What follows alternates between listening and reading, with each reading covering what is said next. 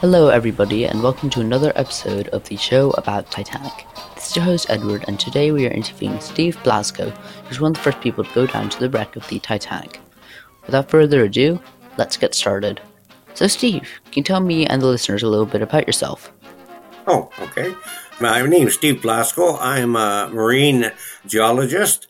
Uh, have spent 40 years of my working life studying the ocean floor in Canada and Bermuda and Japan and uh, a few other places. So wherever there's a, an engineering problem, I'm actually an engineering geologist, primarily working on issues related to engineering developments on the ocean floor and problems with the stability of the ocean floor.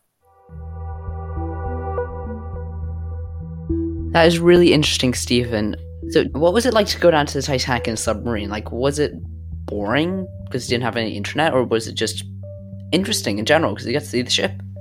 Well, I think the first thing comes to mind is eerie. It, it took us two and a half hours to go down 3,800 meters. There were three of us in a Russian Mir sub, and we landed on the seafloor just ahead of the bow section and then we uh, actually approached it right right up the bow stem and over across the main anchor which you're very familiar with and we landed on the foredeck between the two uh, chains that went to the starboard and port anchors to observe the deck. And uh, as a geologist i was very interested in the geology around the wreck but we are also working in biology and chemistry. But was when we sat down on the deck i thought for the first time, I said, This is really eerie because there's no sound and it's pitch black except for our, our, lights and it's cold. It's just one degree, it's just above freezing. And it's the first time I ever uh, had that feeling. I've been in submarines before and never felt that eerie. And then I realized it was really the gravesite of 1,500 people, and that really uh, struck home at, at that point. What was the most haunting thing that you saw on the wreck? Oh, interesting question. What was the most haunting? To me, the most haunting thing, which relates to the idea that it was very eerie, was the fact that um, people died.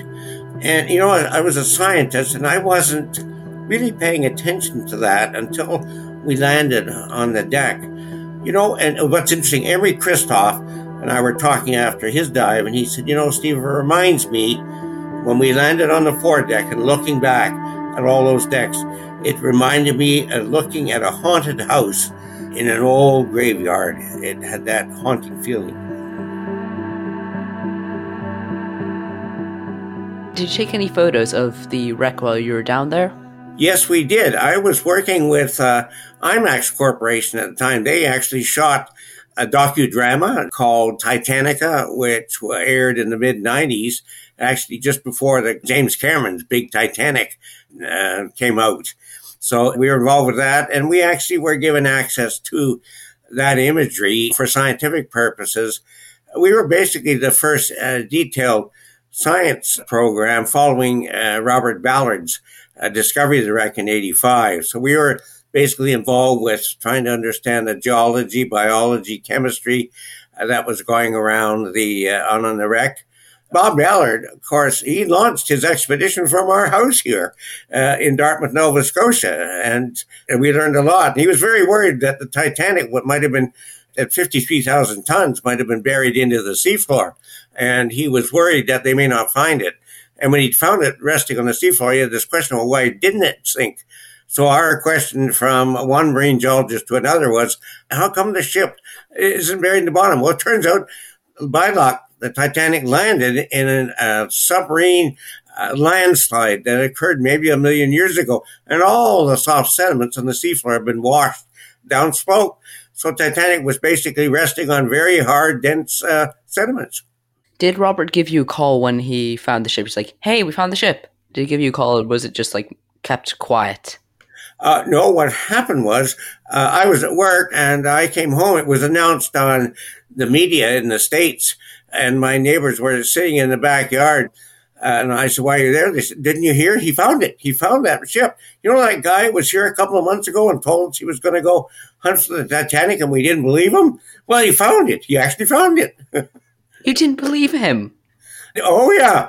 I definitely believed him. And then, short while after that, in the discussion, was, uh, well, uh, it obviously wasn't buried in the bottom. He said, no, it was resting on the bottom. And that's a bit of an enigma to me because he and I are both marine geologists. So he said, well, uh, maybe at some point in time we'll be able to go back and look at the geology. But he did a great job of actually documenting the wreck itself. And that was our starting point. What tech was given to you by IMAX, or what tech was given to you in general? Like, I believe you're still using the Mir subs that were used by the Soviet Union when they were investigating the wreck. That's right. We had two subs, and uh, one, of course, uh, was safety for the other, but also provided lighting and also did the filming. So one sub could film the other.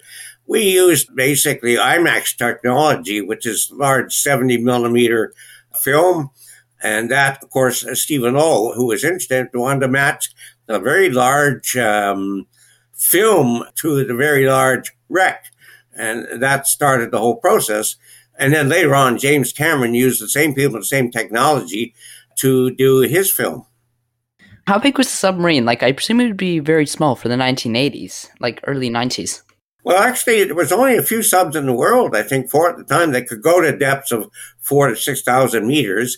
And they were about eight meters long. And, uh, well, the, the, sphere we're inside, three people inside a uh, two meter diameter sphere, titanium and uh, the pilot's right in the center, and uh, two uh, passengers, one on each side of the pilot, and all their equipment and life support systems, and your food and your coffee, everything was uh, with you in that small space.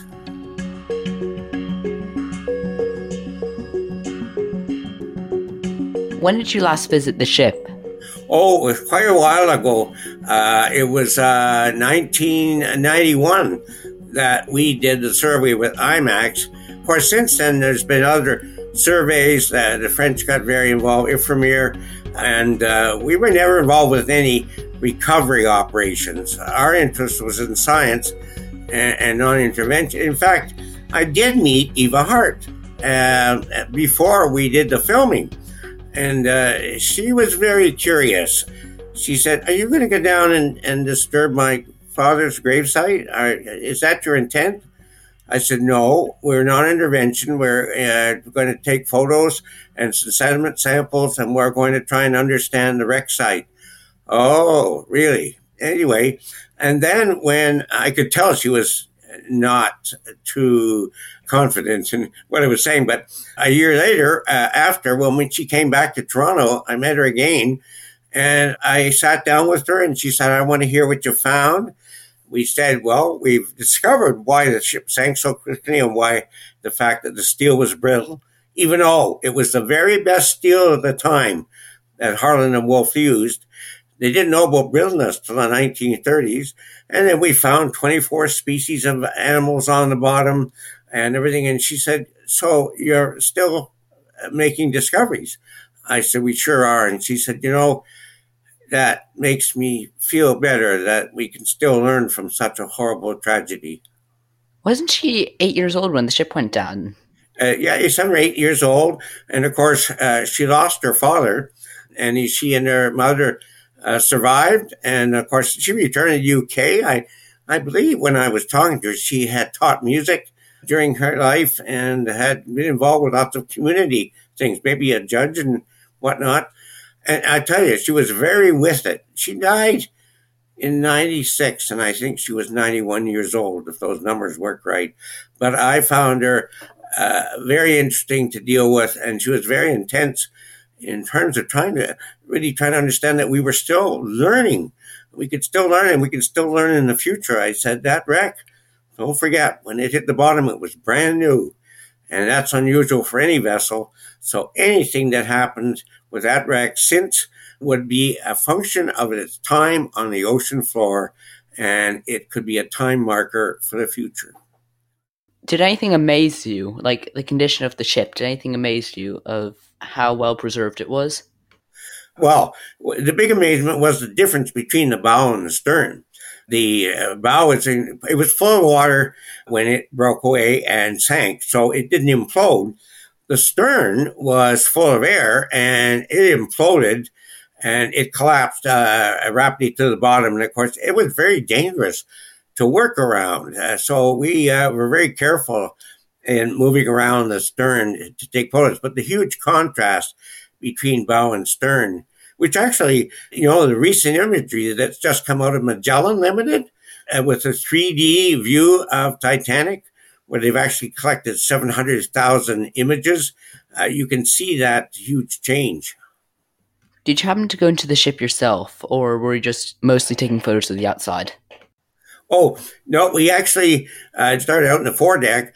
We landed there and then we lifted off and we basically completed a, a detailed survey of the ship itself and then out onto the seafloor. And we were able to collect uh, sediment samples.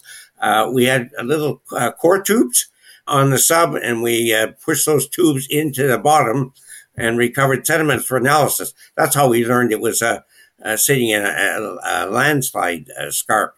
Then we went across the seafloor, and there was all uh, the debris field, which contained the boilers, which uh, Ballard first uh, spotted was a boiler, and lots of uh, artifacts from cabins and toilets and bed springs and just debris everywhere. Even a lot of pots and pans from the, the galley and uh, plates and, and whatnot. And then we got to the stern, and you could actually in the stern see the uh, the engines because that about the point where the ship broke in half.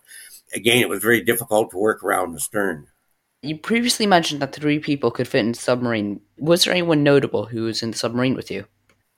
Uh, to me, the notable one was the pilot, because he had to get us down and get us back. Our dive was 17 hours and uh, our pilot, uh, his name was Victor. Uh, he did not speak English, but I was with a Russian geologist, and he could speak quite good English. So we, uh, he had one porthole, I had a porthole, and the pilot had a porthole. And uh, Victor got his instructions from uh, the geologist, and then we we moved around to collect sediment samples and whatnot. As I mentioned, we were not intervention; we were not recovering any artifacts or anything related to any of the passengers on board. But yes, he was not but a notable person. Oh, the other person we worked with, I should mention, was Emory Kristof from the National Geographic Society. Emory did some of our photography on the bottom, and National Geographic did support our science program, and Emory did a lot of photography for us. So he was another uh, key person in the sub as well, in another time another time. So, Steve, what did you learn from studying the Titanic? Well, that's very interesting because we were just talking about that the other day. Uh, it kind of stemmed from my dealings with Eva Hart when she said, Well, tell me about what you discovered. And uh, in the end, we, uh, a couple of major discoveries. One is that steel was brittle. And it wasn't until the 1930s they understood that property. So it had nothing to do with Harland and Wolff. They were using the best steel they could get, as I mentioned earlier. Also, we discovered our biologist, Lev Moskalev, said, Oh, I'm not going down for very long, six hours. There won't be much there. He was 22 hours on the bottom. He actually pushed the limit. When he came back, he was about six foot six. He was a big fella. He said, My God, there's over 20 species of animals on the bottom. I couldn't believe it. I can't believe it. So that was fascinating. And the chemistry, of course, uh, Ballard had discovered there were rusticles, like they were looked like icicles made of rust. So we actually discovered they were actually composed of bacteria. So the bacteria were metabolizing uh, the steel and the hull and everything. And so they were uh, surviving on uh, by extracting uh, electrons off the iron and building these rusticles. And of course, if you get currents down there, they knock the rusticles off after a while and they pile up on the seafloor. So that was a, a very interesting discovery. And then we also discovered that when we did the stern, we're not allowed to go under the stern because you lose radio contact, but we did because Ballard hadn't had a chance to do that. And we found the uh, port and starboard propellers were actually resting, uh, you know, we could see the blades, which was odd because the most of stern was buried in the bottom. And then we noticed that right beside the blade, one of the blades was a porthole. So I thought, well, you know, that's uh, one of two things. One is there are some very cheap seats on the Titanic and people could go down below and look out the porthole and see the blades go around, which is not very probable. And so, and the other was that in actual fact, the propellers and the shafts had sheared up the side of the stern and were now pushed way up and now lined up with the first row of portholes. So that was a big discovery. On the other kind of neat thing, if you look at photos of Titanic before she sailed, there is no block and tackle assembly on the very bow to support the 15 ton anchor. There was nothing. And yet, when we were down there, there was a huge block and tackle assembly on the bow. And uh, that had to have been installed while the ship was sailing. That is really interesting. Were there any animals that you discovered that were never seen before or like classified? Uh, no, actually, uh, Lev said that they were all known species that we had seen elsewhere in the deep sea, but uh, the corals we saw, we made the first measurement of their growth rate. We'd seen them in the deep sea around the world, but nobody knew whether they took a decade, a hundred years to grow. They were all about the same height. The corals were attached to pieces of the wreck. So we could then calculate the rate of growth by simply looking at the height, which was uh, half meter or so, and then amount of time, eight decades, and we could then calculate the rate of growth of coral for the first time, and it's one centimeter per year. Okay, that is very slow, but they could easily add up. Yeah, yes, exactly. And uh, it's funny because we saw that the uh, coral was quite uniform in its height all around the ship and on the wreck, and it was all anchored to the wreck. The only thing we didn't know is did the coral start to grow right away when the ship sank, or was there a delay? So the growth rate we have would be a kind of a, a minimum, I guess. What was it like when you met James Cameron? Like, uh, you previously mentioned that you helped him with the movie. That's correct. I met him first when Stephen Low was screening his uh, the first draft of the film Titanica. James Cameron was there. I ended up sitting beside him, but I didn't know who he was. We weren't introduced, and he kept asking me questions about the technology and everything. And anyway, he uh, it was kind of funny. I said I introduced myself. He said I'm James Cameron, and of course he's a Canadian director and producer. Of course, I was kind of shocked at that. And then he said, Well, you know, I understand you've built a model of the bow. Yes, we have. He said, Would you help me make a model of the bow? Because I want to be able to understand when I go down there what I'll be filming. And I pre plan all my diving. So that was the, uh, the first effort in dealing with him was to help him uh, build that model. And then when they launched the expedition from here to go down and film the recovery of the safe, uh, I went out to sea with him while they did all the filming. I didn't go down in the sub at that time. And it was all test trials off Halifax before they actually went to the site. So that was my involvement with him. And he also said that, you know, I really appreciate that. So when we come back, you're quite welcome to look at the footage from inside the Titanic to see if there's any new science that might help your research. And he made good on that. Was there any new science that you found, or was it all already tracked information? What we found on the inside was uh, same as we found on the outside. What I really got distracted by was, of course, looking at the inside of the vessel. We could see the, the chandeliers. We actually saw a piano in the footage I had. All of that was amazing. And there wasn't any sediment inside the ship and not much in the way of rusticles. But the animals we saw, the crabs and the uh, corals and whatnot, were the same as we saw on the outside. Okay, so thank you, Steve, for being on the show about Titanic. Thank you very much for asking. Even though we're half a world apart, this is uh, very fascinating. That is episode 10 done and dusted. Thank you, everyone, for listening, and remember to subscribe or else. A special announcement we now have a YouTube channel and we're actively uploading new and old episodes. We will have a link to that mentioned channel in the description. If you've enjoyed the show, don't be hesitant to leave a review or a comment. Eric, whenever you're ready, stop the recording.